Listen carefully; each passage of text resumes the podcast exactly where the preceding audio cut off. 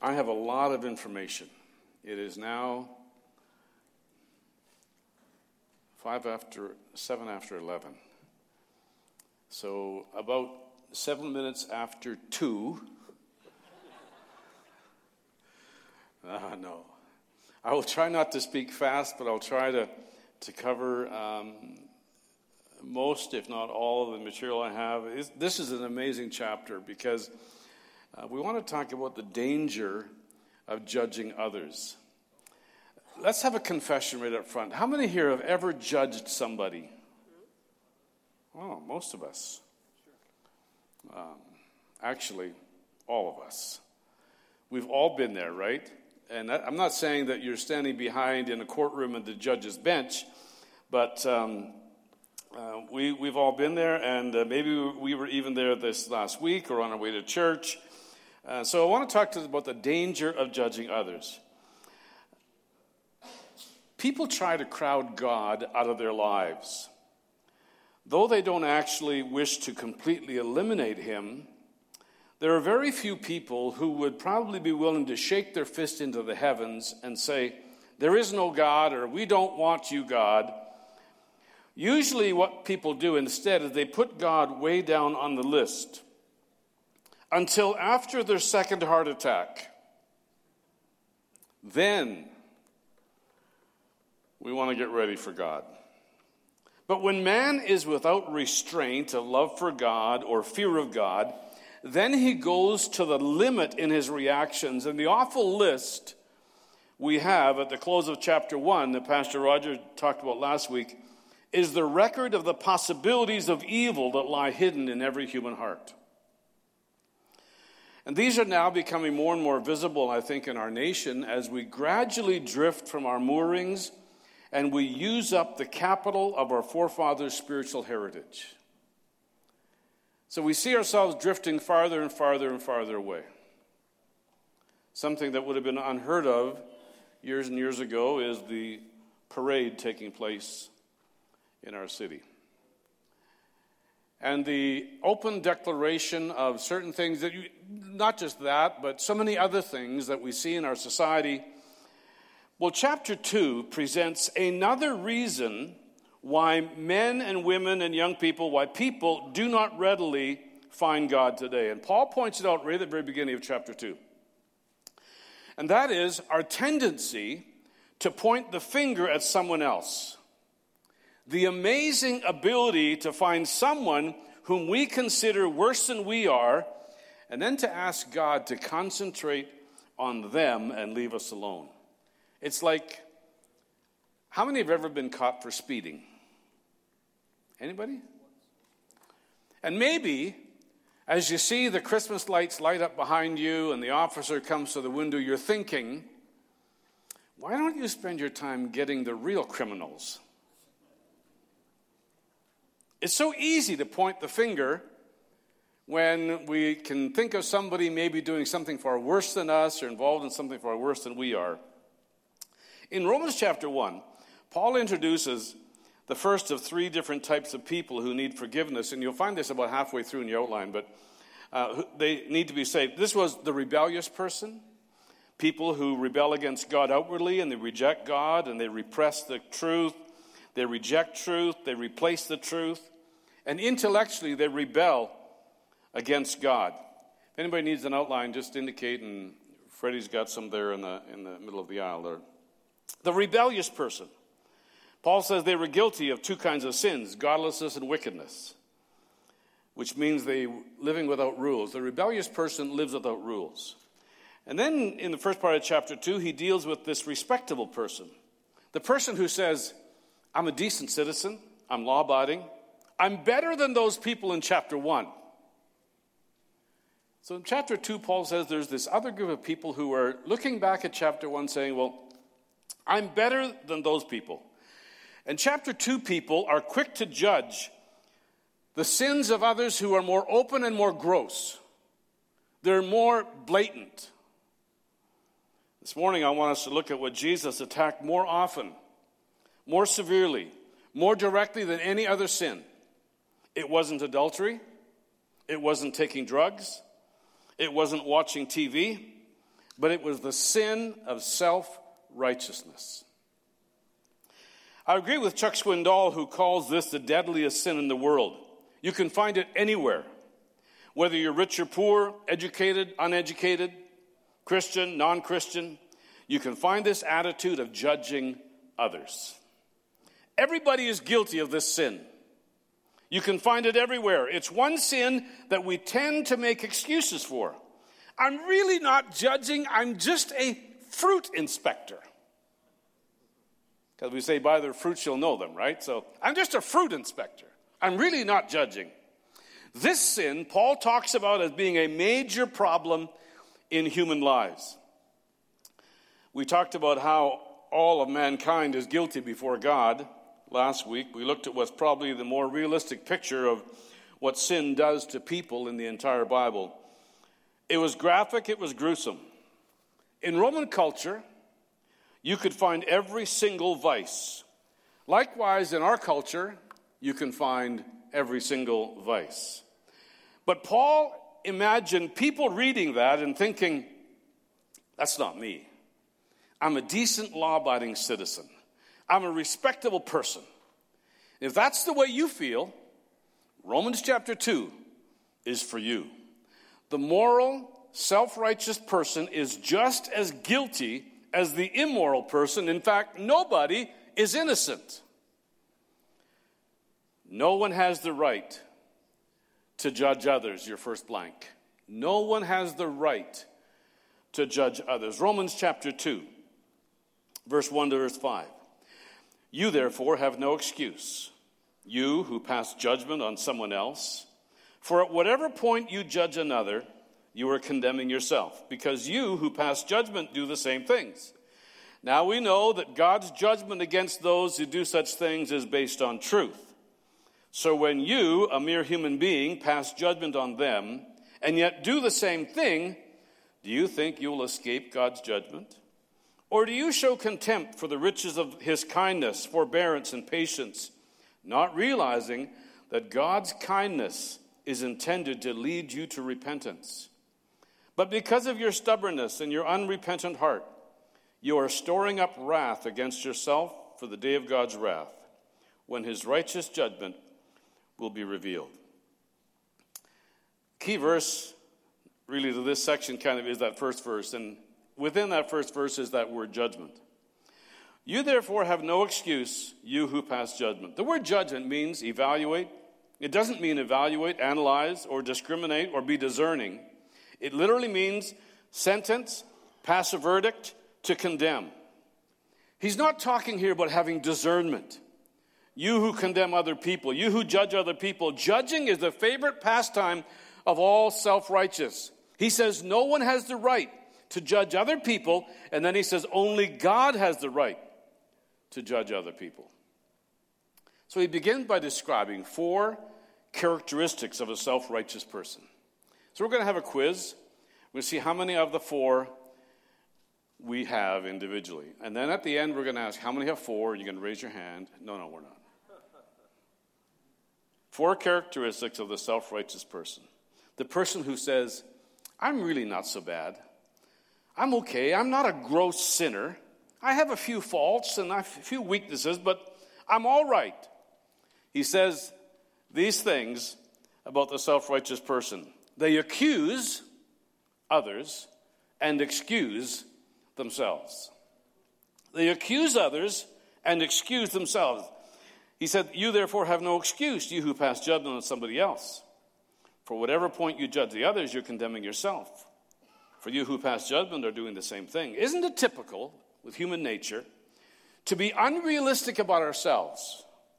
Everybody else is guilty, but we're innocent. It's everybody else's fault. That seems to be commonplace now. It's my parents' fault. It's the teacher's fault. It's the, their fault. It's everybody else is at fault for the way I am. Everybody else is guilty, but we're innocent.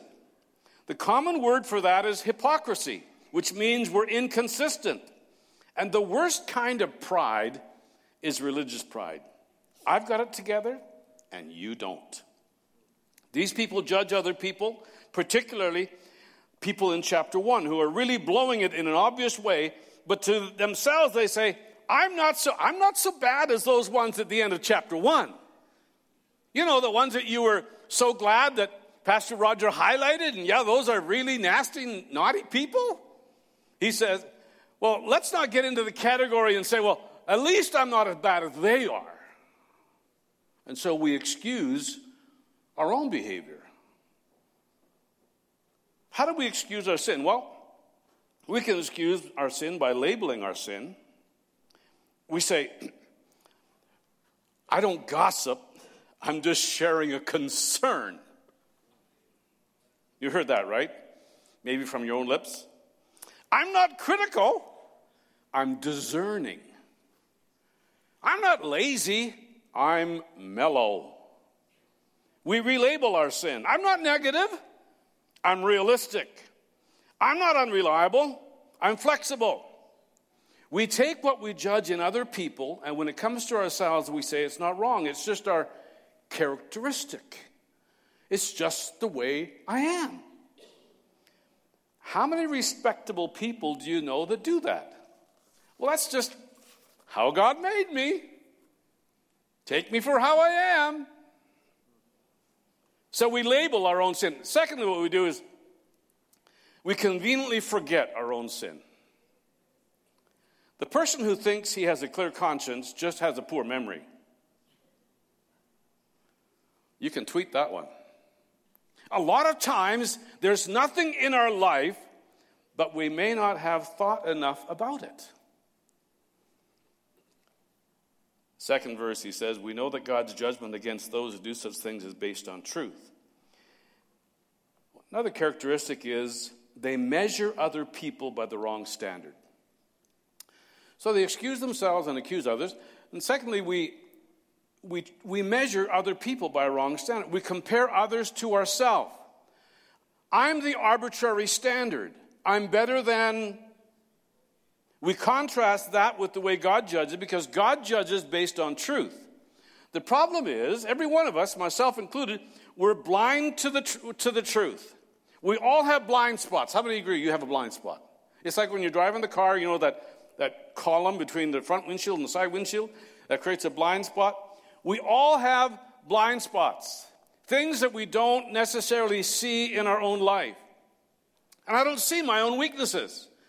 That's why you're here, right? To point out my weaknesses, to help me. Whatever. You don't see your own weaknesses. Many times we don't see where we're at fault, but we only see where other people are at fault. It's ironic that we tend to judge in other people what we dislike in ourselves.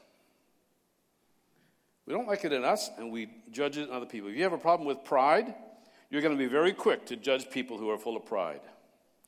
If you're very lazy, you're going to be very quick to judge people who are lazy. It's just our nature.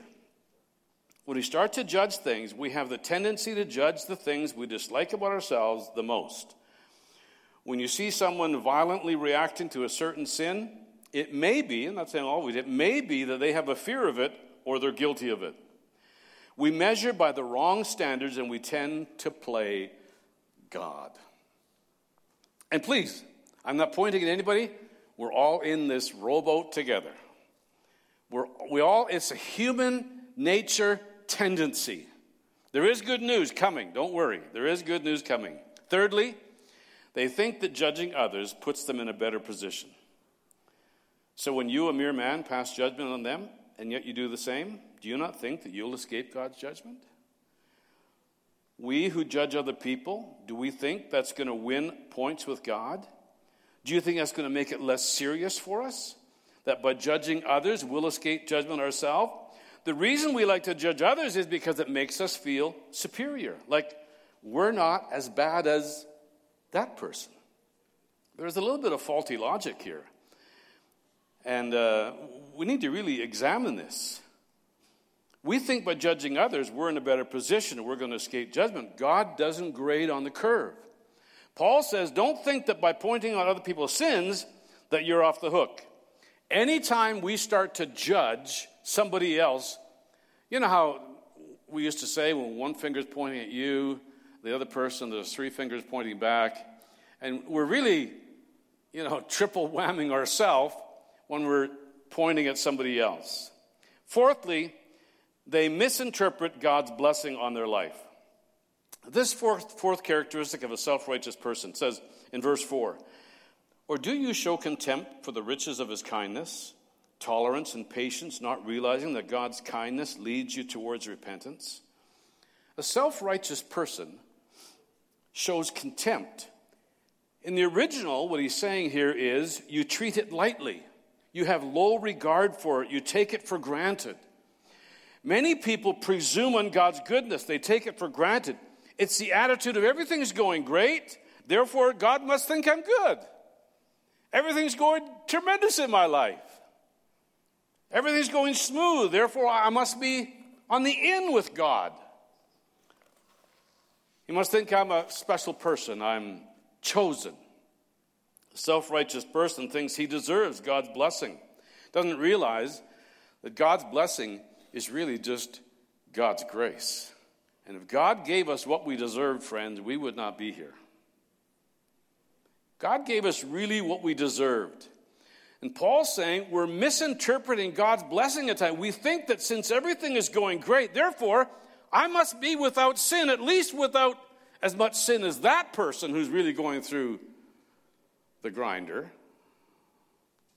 But the Bible teaches that God blesses our life even the life of the unbeliever, not because of merit, but because of his grace.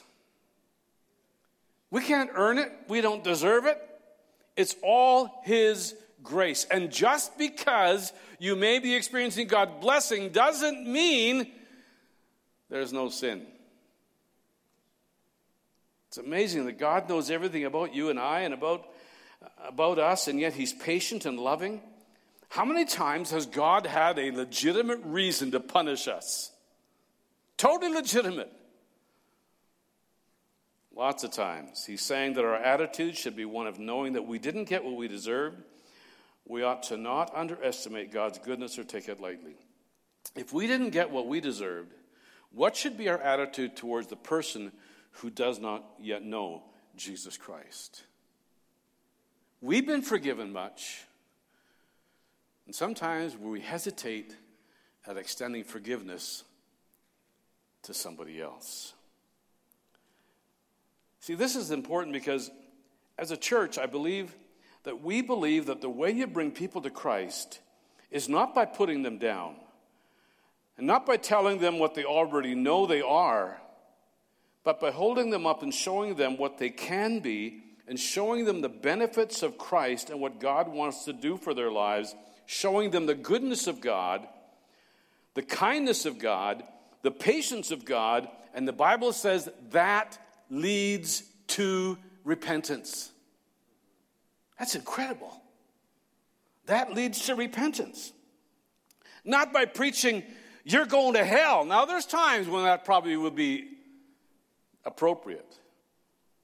But look how patient God is with you. Look how much He loves you. Look how kind He is. When we realize how good God is to us and how little we deserve it, it ought to cause us to fall on our face and say, I'm so grateful, God, for what you've done in my life.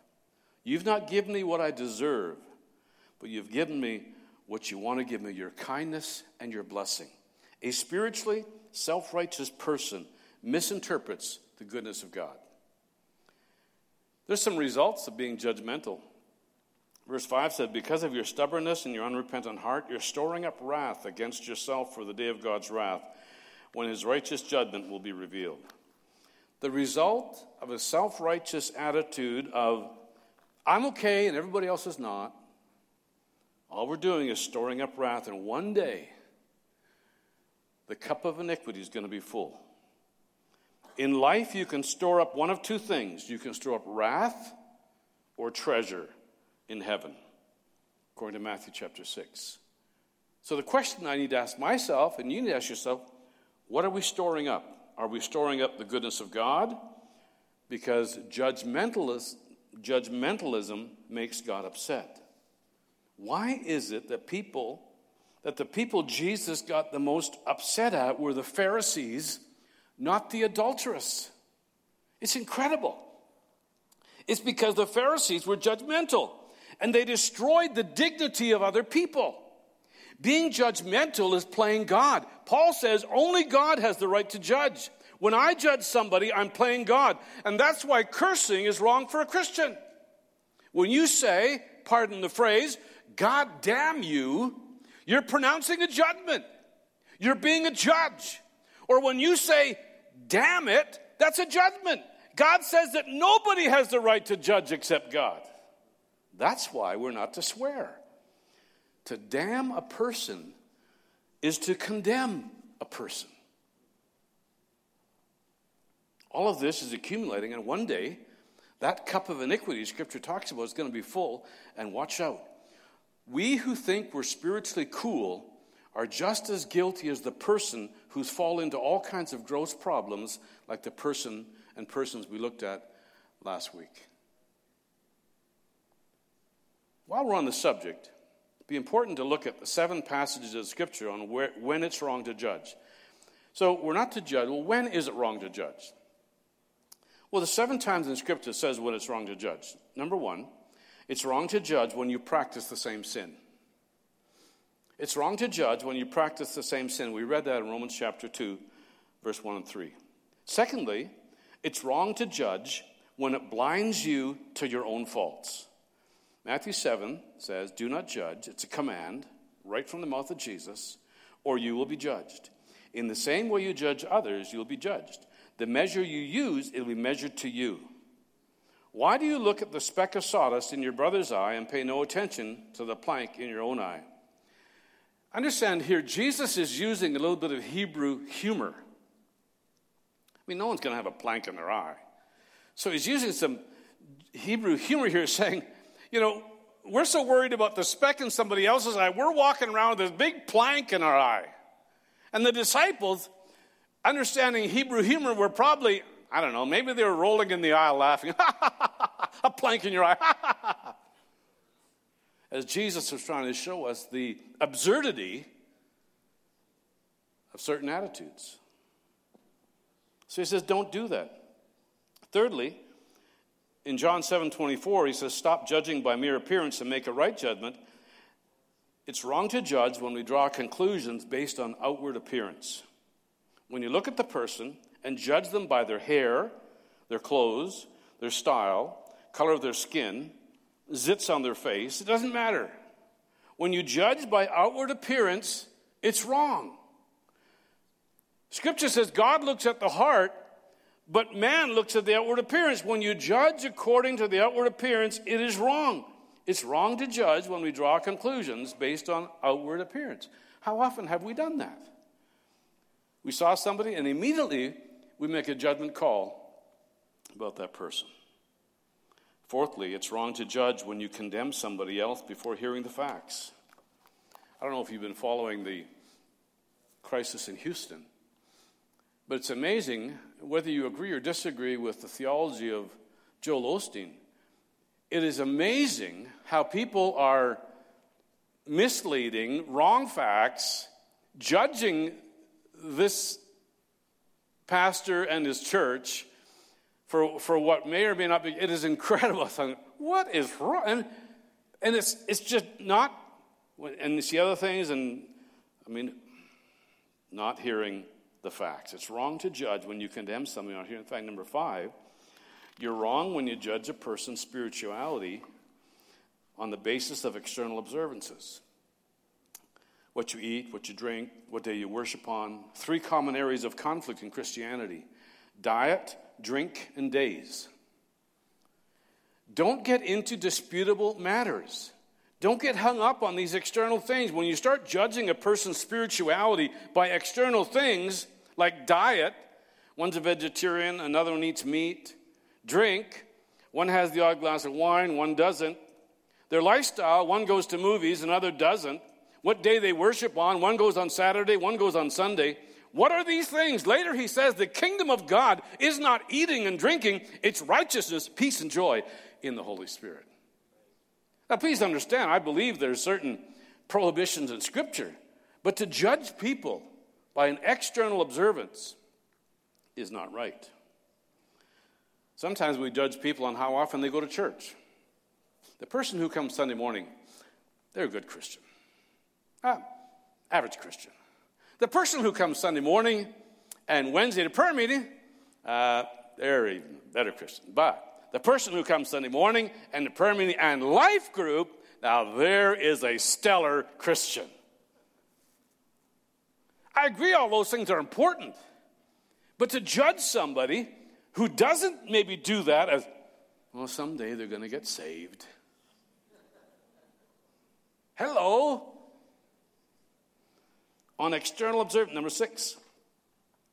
Here's James chapter 4, verse. This, let's go. This one says it's wrong to judge people when it causes you to slander or speak evil against another person.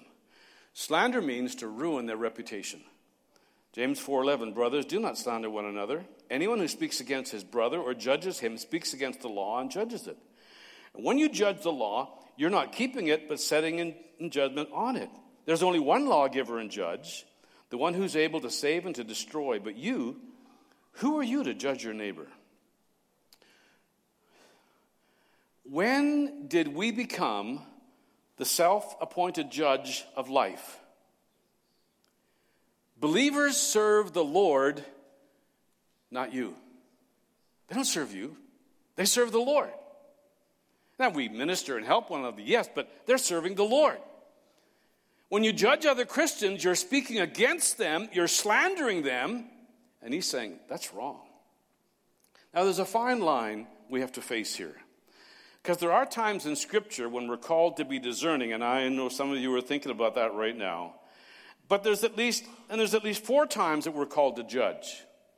But not with this kind of a condemning attitude but with an evaluative attitude, a reconciliation attitude, and there's a fine line. We're to hate sin and love the sinner. We're to hate wrong, but love the people that are involved in it. Ephesians 4:29 says, "Don't let any unwholesome talk come out of your mouth, but only what is helpful for building each other up according to their needs, that it may benefit those who listen." So there's some qualifiers on the way we're supposed to speak to other Christians. We speak in ways to build them up, not build up ourselves. We speak in ways according to their needs, not your needs. We speak to edify, to encourage, to strengthen them, not ourselves. We should speak positively to other people, not letting any unwholesome talk come out of our mouth. Number seven,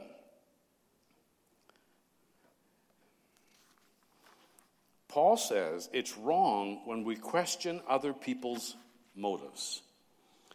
1 Corinthians 4 5 says, Therefore, judge nothing before the appointed time. Wait until the Lord comes, and he will bring to light what is hidden in darkness and will expose the motives of men's hearts. Paul says, He cares very little if he's judged by people or any human court. He says, I don't even judge myself. My conscience is clear, but that doesn't make me innocent. It's the Lord who judges me. Paul was continually being questioned about his motives. If you do anything in life, you're going to have your motives questioned. Every one of us. There are people in different churches, even churches that Paul had started that questioned his motives ego, money, power struggle, empire builder. He was continually having his motives questioned. Paul said, I don't care if you judge me or not, because I'm not accountable to you, I'm accountable to God. Then he says, Don't judge people's motives. We don't have any right to question or try to figure out other people's motives. We don't even always know our own motives. How are we going to know somebody else's motives? So, seven ways we're not to judge. Only God has the right to judge others. Only God has the right. Romans 2 6 to 16 God will repay each person according to what they've done. To those who, by persistence in doing good, seek glory, honor, and immortality, he will give eternal life. But for those who are self seeking and who reject the truth and follow evil, there'll be wrath and anger. There'll be trouble and distress for every human being who does evil. First for the Jew, then for the Gentile. But glory, honor, and peace for everyone who does good. First for the Jew, then for the Gentile. If God does not show favoritism, For God does not show favoritism. All who sin apart from the law will also perish apart from the law, and all who sin under the law will be judged by the law. For it is not those who hear the law who are righteous in God's sight, but it's those who obey the law who will be declared righteous. Indeed, when Gentiles who do not have the law do by nature things required by the law, they are a law for themselves, even though they do not have the law. They show that the requirements of the law are written on their hearts, their consciences also bearing witness, and their thoughts sometimes accusing them, and at other times even defending them. This will take place on the day when God judges people's secrets through Jesus Christ, as my gospel declares. Then he goes on and he uses this as an opportunity to talk about who does have the right to judge. He says there's only one person who has the right to judge, and that's God. And he tells us when God will judge people and how God will judge them and what we're going to be judged for. So, when will God judge people? He says, This will take place, verse 16, on the day, referring to the day of judgment, when God will judge men's secrets. In, back in verse 5, he said, We're storing up wrath for the day of God's judgment, the ultimate day of accounting, the day when all of us are going to give an account for ourselves before God at the throne. That date, my friend, has been set. It's already on God's calendar. It will not be moved, it will not be postponed. It's an awesome thought to think that one day I'm going to stand before God and I'm going to give an account for every word that I've ever said, every thought that I've ever had, every action that I've ever taken. I'm going to give an account. One day, I'll stand before God and I will be accountable to Him. The Bible teaches that nobody will be able to say, God, it wasn't fair. Why? Because God's been patient and kind and understanding, verse 6 says. All this time, He's been patient for so long. So, when will God judge people? On that day of judgment. And how will God judge people? God judges people, God judges people two ways.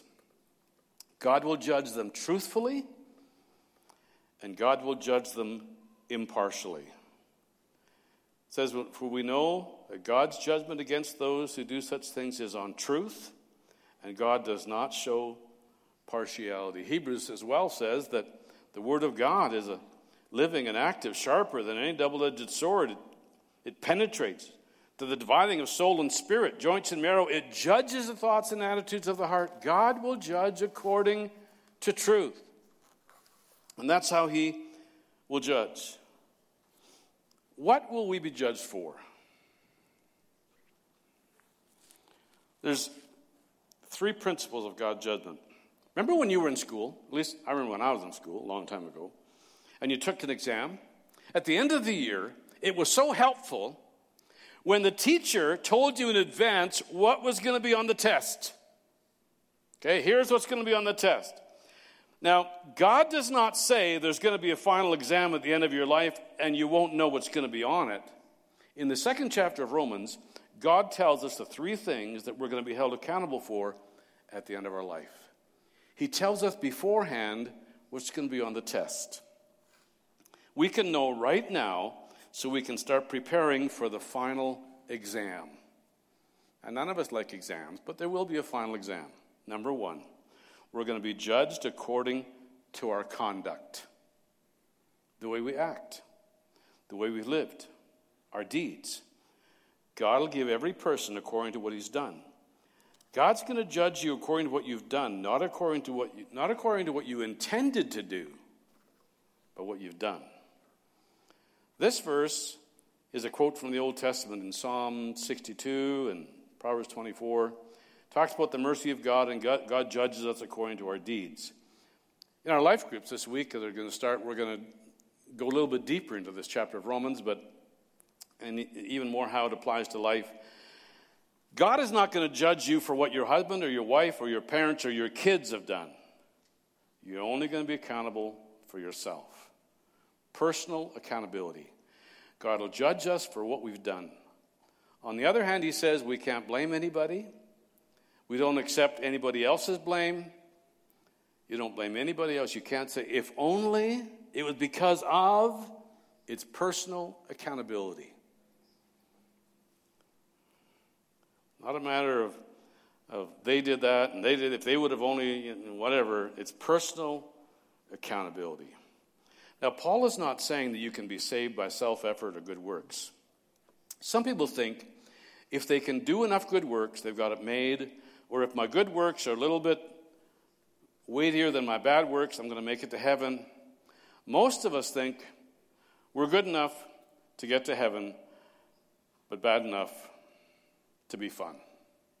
We're good enough, we're going to get there, but eh. He says God's going to judge us on our works. But what are the works he's talking about? Going to church? Taking communion? Keeping the Ten Commandments? Tithing? What are the good works that he says get you to heaven? It's a question that Jesus answered in John chapter 6 and verse 25, where some Jewish leaders, if you recall, if anyone trying to work their way to heaven, it was the Pharisees. And he found and found him on the other side of the lake, and they asked him, Rabbi, when did you get here? And Jesus said, I tell you the truth, you've been looking for me not because you saw miraculous sign, but because you ate the loaves and had your fill. Do not work for food that spoils, but for food that endures to eternal life, which the Son of Man will give you. For on him God the Father has placed the seal of approval. Then they asked him this question What must we do to do the works God requires? And Jesus answered this and he said, You can find it in, in John chapter 6, but he said, The work of God is this to believe in the one he has sent. Now get that. The work of God is this. If you want to do the work of God, believe in the one he has sent. Wow. Believe in the one he has sent. That's the works that get you to heaven. Believe in the one he sent. Well, who is the one he sent? Jesus Christ. You don't get to heaven by doing good, good, perfect, or trying to be good because being good enough to get to God, you'd have to be as good as God. And nobody's perfect. Trusting Christ is our only basis for salvation, is the work of God. Because the guaranteed result of sin is, he says in verse 9, there'll be trouble and distress for every human being who does evil.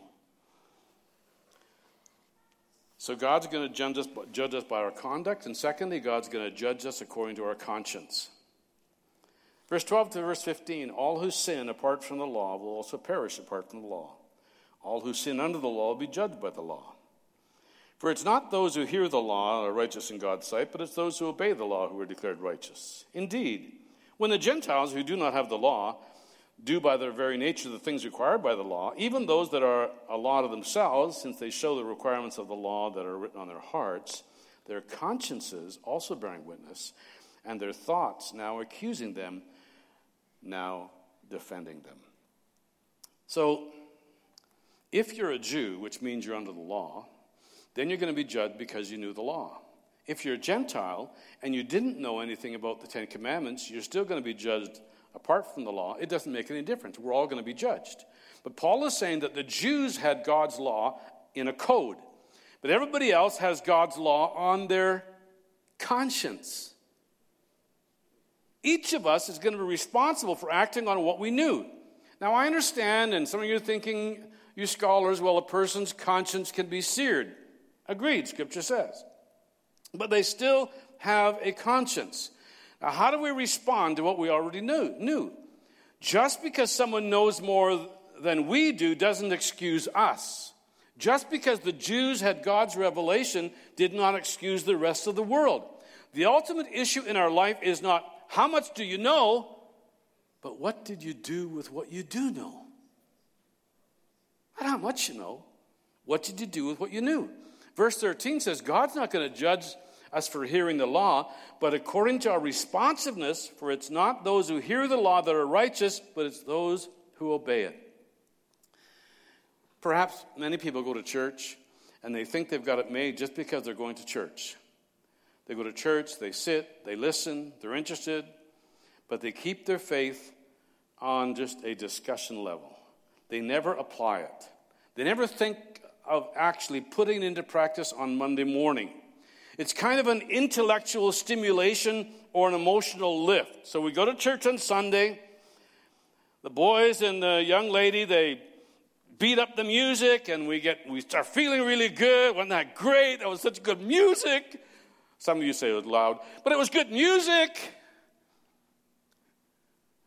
And we're all, yeah, oh yeah, Pastor preached, didn't go too long, it was good. Yeah, Romans is good. Okay, Monday, time to get back to life. But what are we going to do with what God is saying to us? And I trust we're still practicing and working on hearing God in all these things. And if you've been reading ahead in the, in the book of Romans, saying, Lord, speak to me, help me to understand. Yes, it's a great feeling to go to church, but Paul says there's a misconception.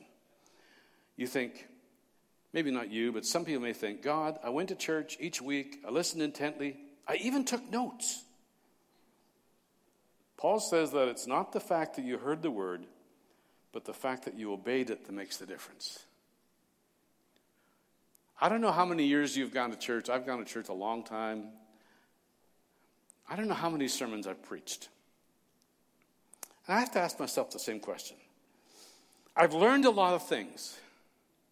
But of all the things I've learned, it's one thing to preach it to a congregation, it's another thing to be honest and say, okay, Roy, have you applied it in your life? You're asking other people to apply it in their life, but are you applying it in your life? Because one day, man, there's a lot of there's a lot of words I've spoken that I'm going to be held accountable before God.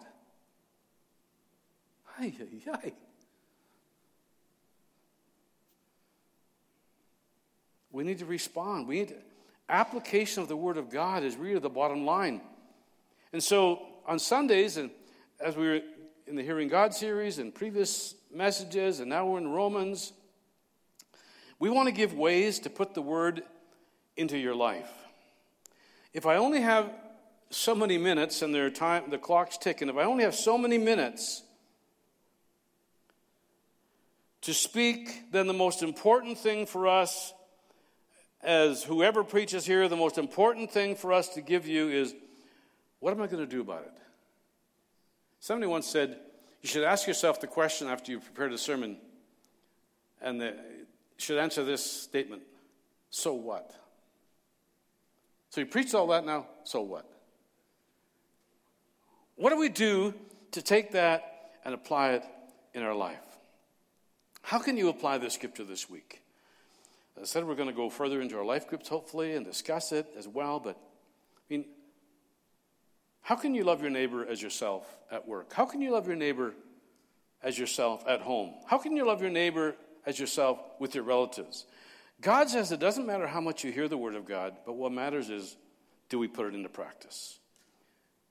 And so can, we can look in the book of James. James says the same thing as the Apostle Paul. And so we're judged for three things our conduct, our conscience, and thirdly, we're going to be judged for our character. Verse 16 This will take place when God will judge men's secrets through Jesus Christ, as my gospel declares. When Paul is talking here about the word secrets, he's literally talking about people's motives.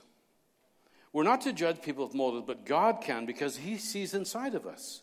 He knows what we're really like. Just like in the previous verse, if you don't know the law, it's written on your conscience. It doesn't matter what your religious background is. If you don't have a Bible, you've still got a conscience. People have a conscience, they generally know the difference between wrong and right. And they may not choose to do the right thing, but they generally know.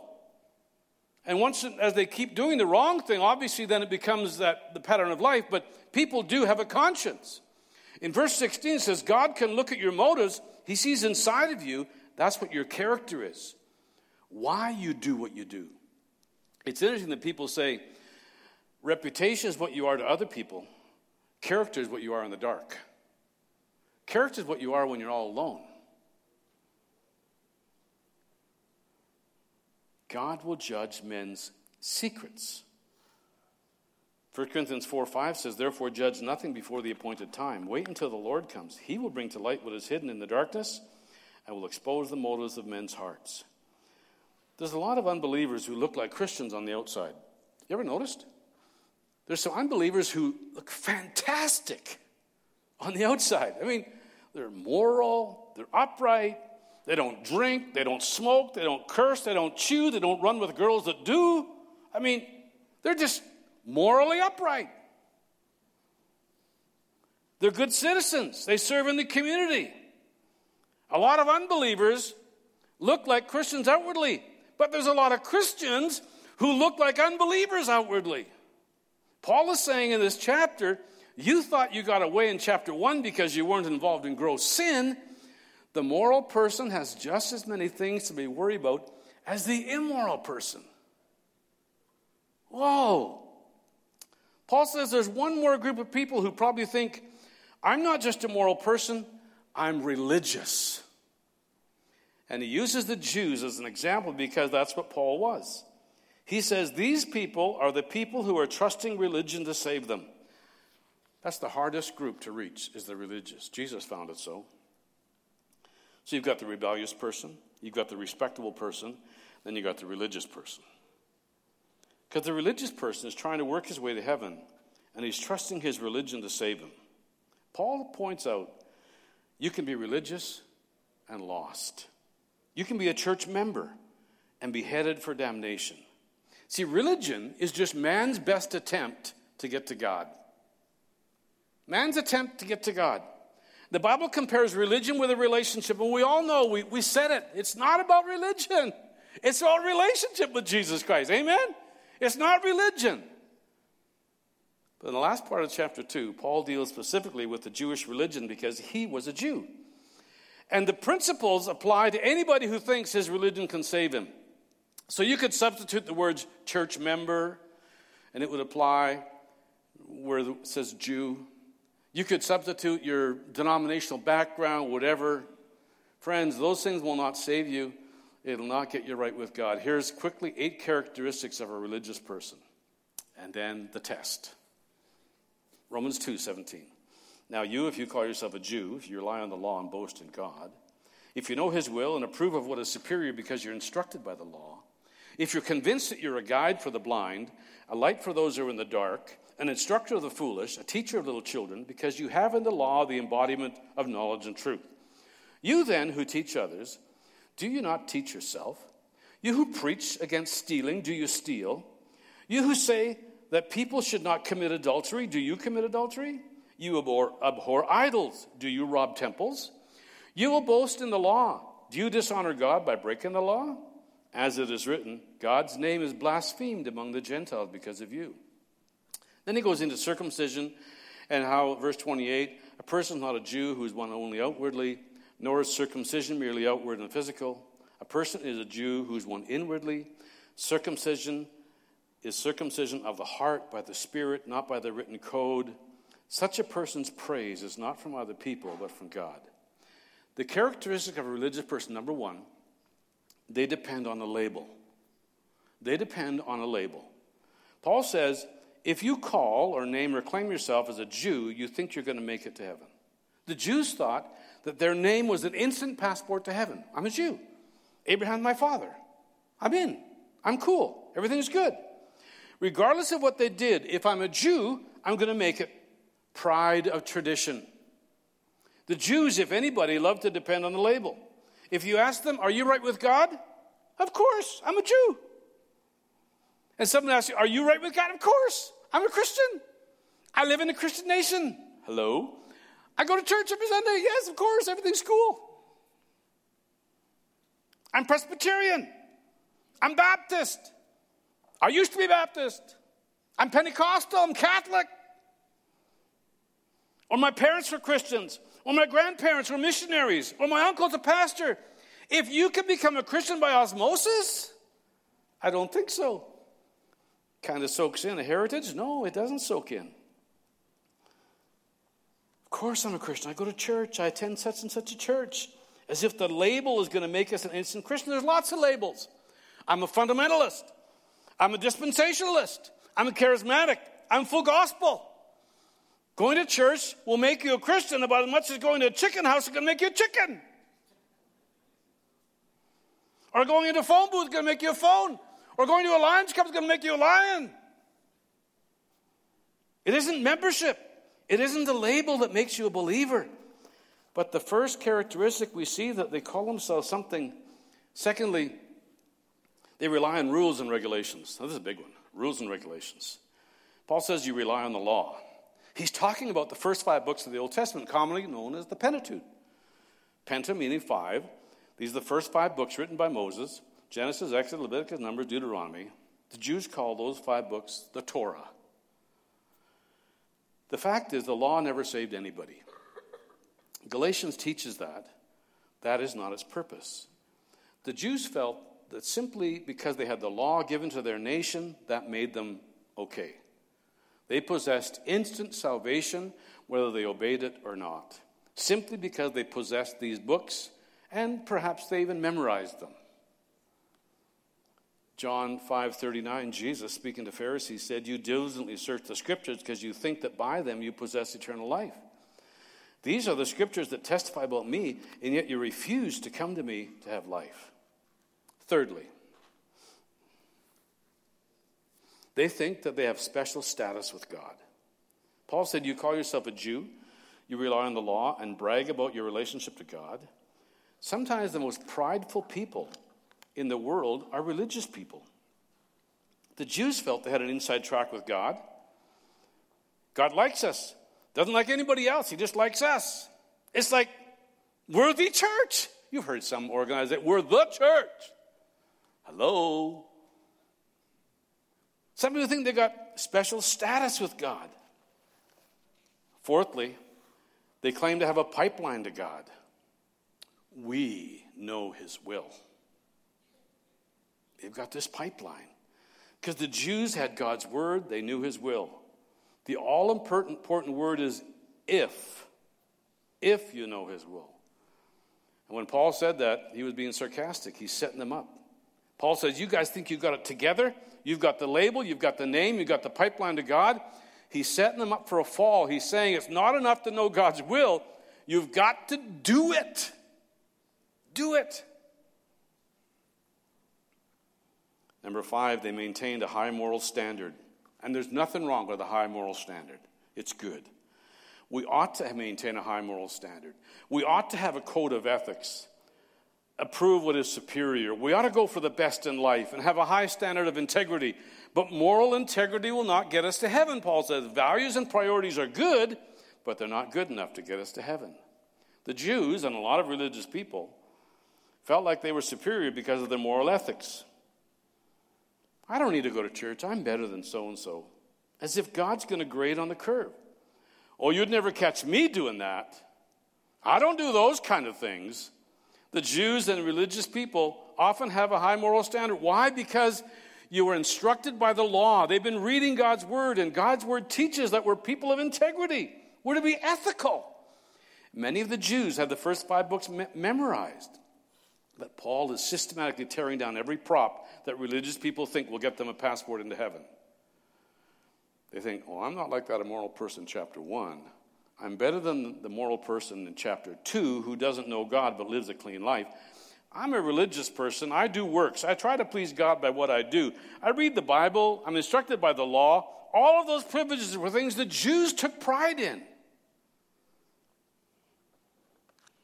Number six, the sixth characteristic of religious persons is they have a condescending attitude towards others. They think they've got it when nobody else has it. Like Paul said, you people thought you said, we're the teachers, we're the guide, we're the way. Everybody else is blind and foolish, in the dark. Everybody else is just stupid. You ever known anybody who's a religious snob? I mean, they're just, hmm, you know, like, listen to me, world, I've got the answer for everything. A relig, was that funny? Oh. A religious know it all wants to show you how much Bible they got under their belt. It's characteristic of a religious person. They use the Bible as a hammer to beat on your head. They take great pride in correcting you. They've always got a verse for you, right down to the reference. It gives them this ego boast. boast. It's one of the reasons Jesus came to earth. The Bible says he came to break down the barrier because the message was not getting out. Now, God has taken another group to share the message to the world. The church. God has chosen the church to take the message to the world, to live the message to our world and society. That's why Jesus came to earth to break down the barrier. So people have this condescending attitude, these know it alls who go out and beat up on people and then try to complain about being persecuted, suffering for Jesus because they're being obnoxious. Don't blame it on Jesus. No matter what you're, I know there's genuine persecution. Please understand me. I know that. No matter what you're doing, if you're going to be obnoxious, people are going to be upset. Hello? You get upset when people are obnoxious with you. If your faith makes you feel superior to others and put them down, then you're devoted to a religion, not a relationship. Billy Graham said, Evangelism is just one beggar telling another beggar where to get bread. I'm not better than anybody else. When we go to share the gospel, it's not because we're superior or more perfect. We're not. It's like if I had the cure for cancer, I'd share it. Even if I had cancer myself, I'd share it. If I saw somebody's house burning and they were trapped inside, I'd do everything to get them out. Wouldn't stand outside and say, see if you'd have only accepted. Don't be obnoxious. Paul said, You who teach others, do you not teach yourself? You preach this. One of the characteristics of religious people is that they don't always practice what they preach. They don't practice what they preach. And there's more to be said about that. And you know, when your walk doesn't match your talk, your conduct doesn't match your claims, your behavior doesn't match your belief, you say one thing and do something else. And Isaiah talks a lot about that, Ezekiel talks about it.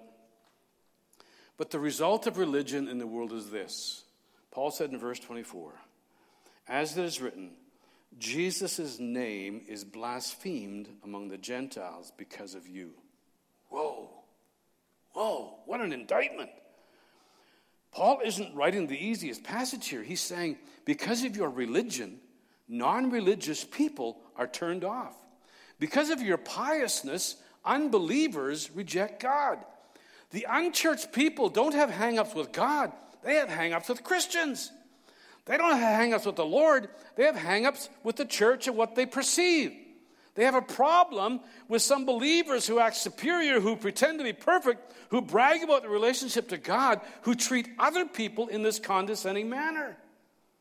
The biggest problem is not do you believe in God? Well, yes. Do you believe in Jesus? Yes. Do you believe in the Bible? Yes. How come you're not in church? I got burned a few years back. I went to church and this happened. And we know people like that all over, right? You ask them why you don't go to church. Well, I went to church and they ripped me off. They did this. Da, da, da. And Paul is bringing this out here. This was the ultimate put down to the Jews. To the Jews, the worst sin is a Jew who would commit blasphemy. That's the worst sin.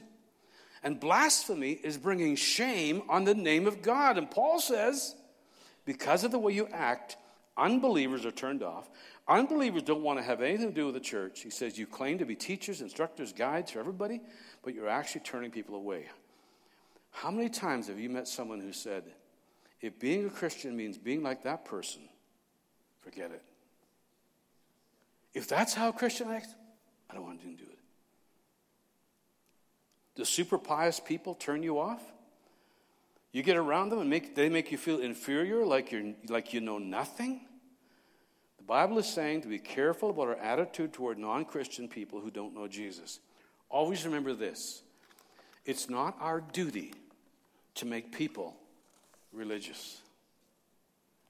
It's not our duty to make people And secondly, never expect an unbeliever to act like a believer until he is one.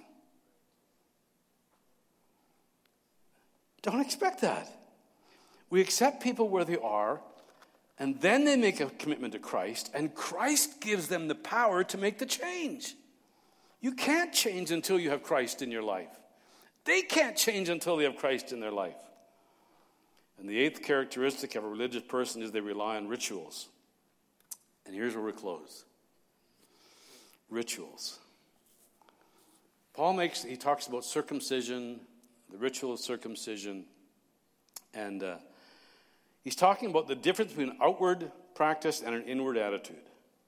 Originally, circumcision was meant to be an expression of faith, it symbolized commitment to God. They were circumcised because they had a covenant commitment to God.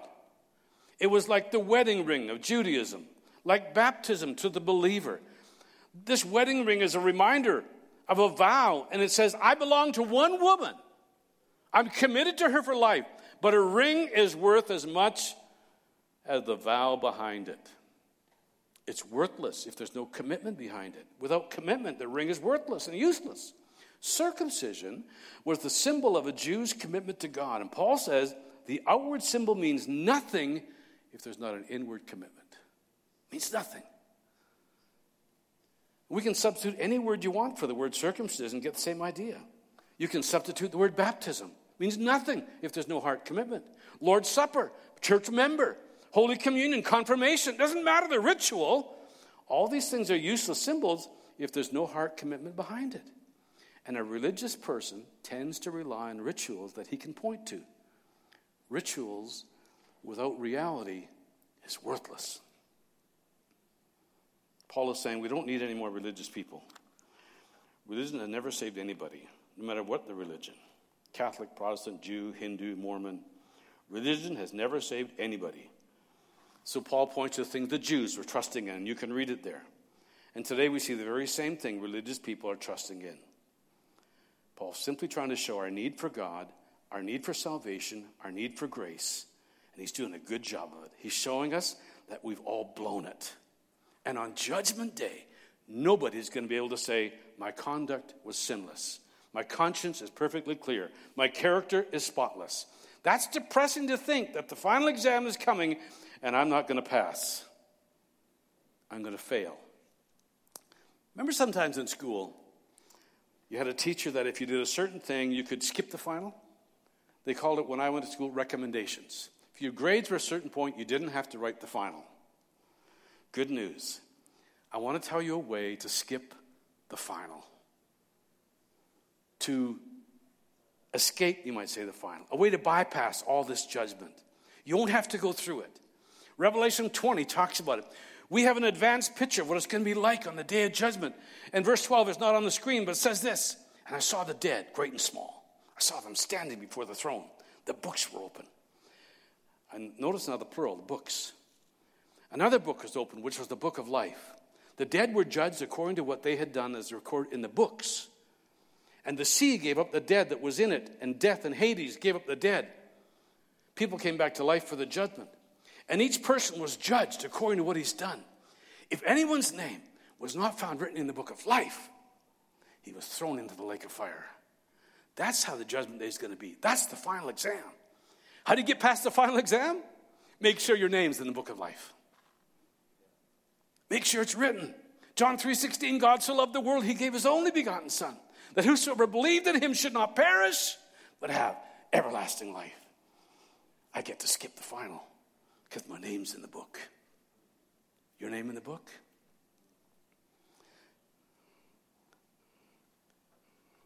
Make sure your name's in the book. If you don't accept Jesus Christ as your Savior, He will someday be your judge. I urge you to settle the issue today. Settle the issue today. To apply this, we'll discuss it further this week in Life Group, but what have you been trusting in to get you to heaven? Raised in a Christian home? Great. But just like each person has to make their own decision to be married, each person has to make their own decision to be a believer. You can't get married for somebody else. You can't be a believer for somebody else. I'm sorry, you can't be baptized for somebody else. It's all personal. What have you been trusting in? A background, a heritage, membership somewhere, baptism? Paul goes through that. Those of you who've been believers, maybe for some time, is it possible that somebody in your life has been turned off to becoming a Christian because of your lifestyle? Has it been inconsistent with what you believe? Peter says, live in such a way that it silences the critics. Would you join me in praying today and say, Lord, help me to be intensely spiritual, yet perfectly natural? I want to be religious. I don't want to be rebellious. I don't want to be disrespectable. I just want to be a follower of Jesus. We bow your heads and say, Father, I thank you for your word and thank you for the patience of your people as we've gone through a lot of things. And Father, there's perhaps some things that have touched us on the surface, other things have touched us deeply. And perhaps your Holy Spirit is highlighting some things in our life that we need to pay attention to. Are we trusting in the wrong thing? Have we completely committed our life to Jesus Christ? Have we invited Christ into our life and asked Him to forgive us of our sin, repented of our sin, and turned away from it? Is our name written in the Lamb Book of Life? What's the Holy Spirit asking of you today? Are there areas of religiosity that has gripped your life? Are there ways of you look at people that you've been judging them and you're not the judge and you've excused it in so many different ways? We all do that. Is God speaking to you on something and is He wanting your response this morning? It's a personal matter here between you and the Lord. Holy Spirit, I pray that as you're speaking to our hearts this morning, each one of us here, that we'll respond to you and respond appropriately, that not just receiving more information, more knowledge, but what is it you want us to do about it? You came to bring life change. You've empowered your church to be a witness, to point others to the majesty and grace and goodness and mercy of our Lord. That we might bring them to repentance. Thank you for your word. Thank you for your people here this morning. Thank you for their response to you. In Jesus' name. Amen. Amen. To ask the musician to come quickly.